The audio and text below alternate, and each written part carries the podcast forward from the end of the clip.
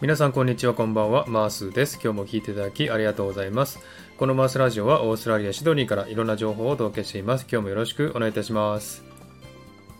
え今日はですね、えレターをいただきましたので、え返信をしていきたいと思いますけれども、えまたね、この名前がなかったのでね、えどなたかわかりませんけれども、一応ですね、中身の方を読んでいきたいなと思っております。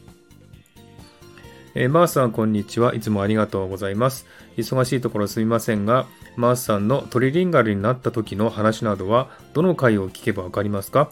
詳しく話されている回があれば、ぜひ聞きたいので教えてください。という内容ですね。ありがとうございました。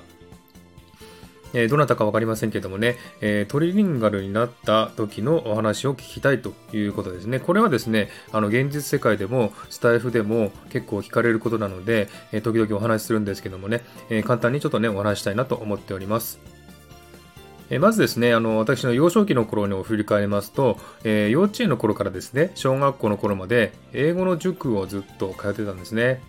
で、えー、ピアノと英語を習ってたんですけども、ピアノの方は小学校3、4年生で辞めちゃって、で、英語の塾は6年生までやってました。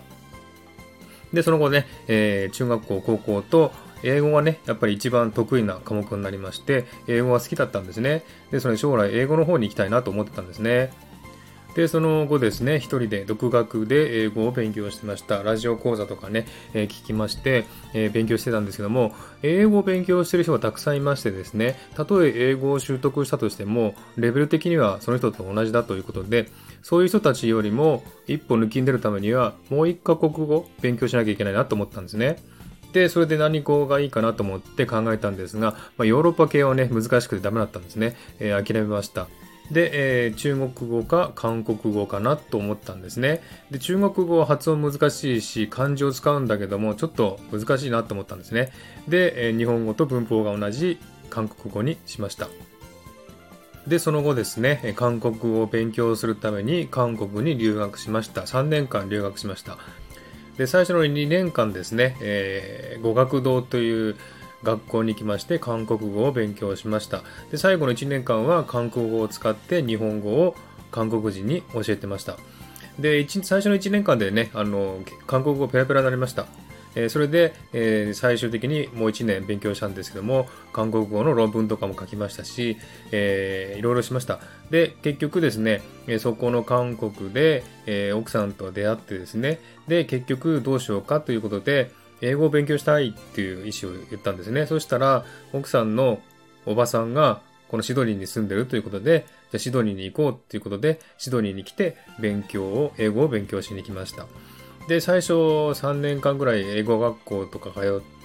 その後1年間進学コース、大学進学コースに通って、で、今のニューサウスウェールズ大学に1年間大学院に通ったんですね。で、言語学を勉強したんですけども、そこで1年間勉強して卒業しました。で、やっぱりあの、大学とか学校に行くとすごく英語力つきますね。え論文書かなきゃいけないし、先生に質問しなきゃいけないし、え講義のね、内容を理解しないといけないっていうことですごく英語を使うんですね。なのでこの大学行ったことによって結構英語力がぐんと伸びたなというふうに思っています。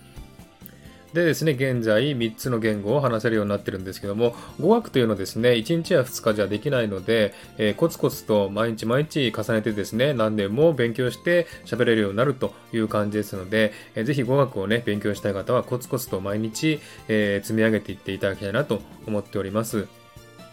あとですね、海外在住者あるあるなんですけども、これ他の方にもね、えー、お聞きしたいなと思うんですが、えー、海外に住んでますとですね、えー、まず日本から離れますんで、日本語を忘れてしまうので、日本語が中途半端になる。英語も完璧にはできないので、英語も中途半端。そして韓国語もね、だんだん使わなくなって忘れてくるので、韓国語も中途半端ということでね、どれをとってもね、中途半端になっちゃうんですね。で、それ結構ね、あの、時々思い出せなかったりしてですね、えー、ちょっと大変な時ありますけどもね、こういう時って皆さんどうしてるんでしょうかね。ちょっとあの、海外に住んでる方、もしよろしかったらね、アドバイスとかいただければなと思っております。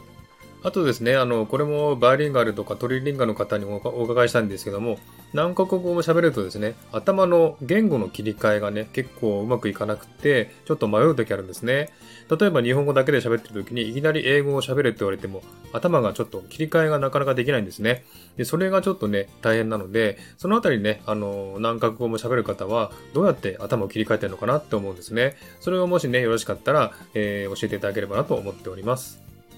えそんな感じでね、えレターのお返事をいたしましたが、いかがでしたでしょうか？え特にこういったお話をね、スタイフでもしてなかったですし、えよくね、ライブとか行くと聞かれたりしますし、現実世界でもよく聞かれるんですね。ですので、え今回ここにね、まとめてお話ししてみました。えー、今年もね、2020年もあと1日となりましたけどもね、皆さんどんな計画を立てていらっしゃいますでしょうかね。えー、楽しい年末を過ごしていただいて、えー、幸せなね、新年を迎えていただければなと思っております。はい。ではですね、今回はこの辺で終わりにしたいと思います。今日も聴いていただきありがとうございました。ハートボタンポチッとしてもらえたら嬉しいです。ではまた次回お会いしましょう。バイバイ。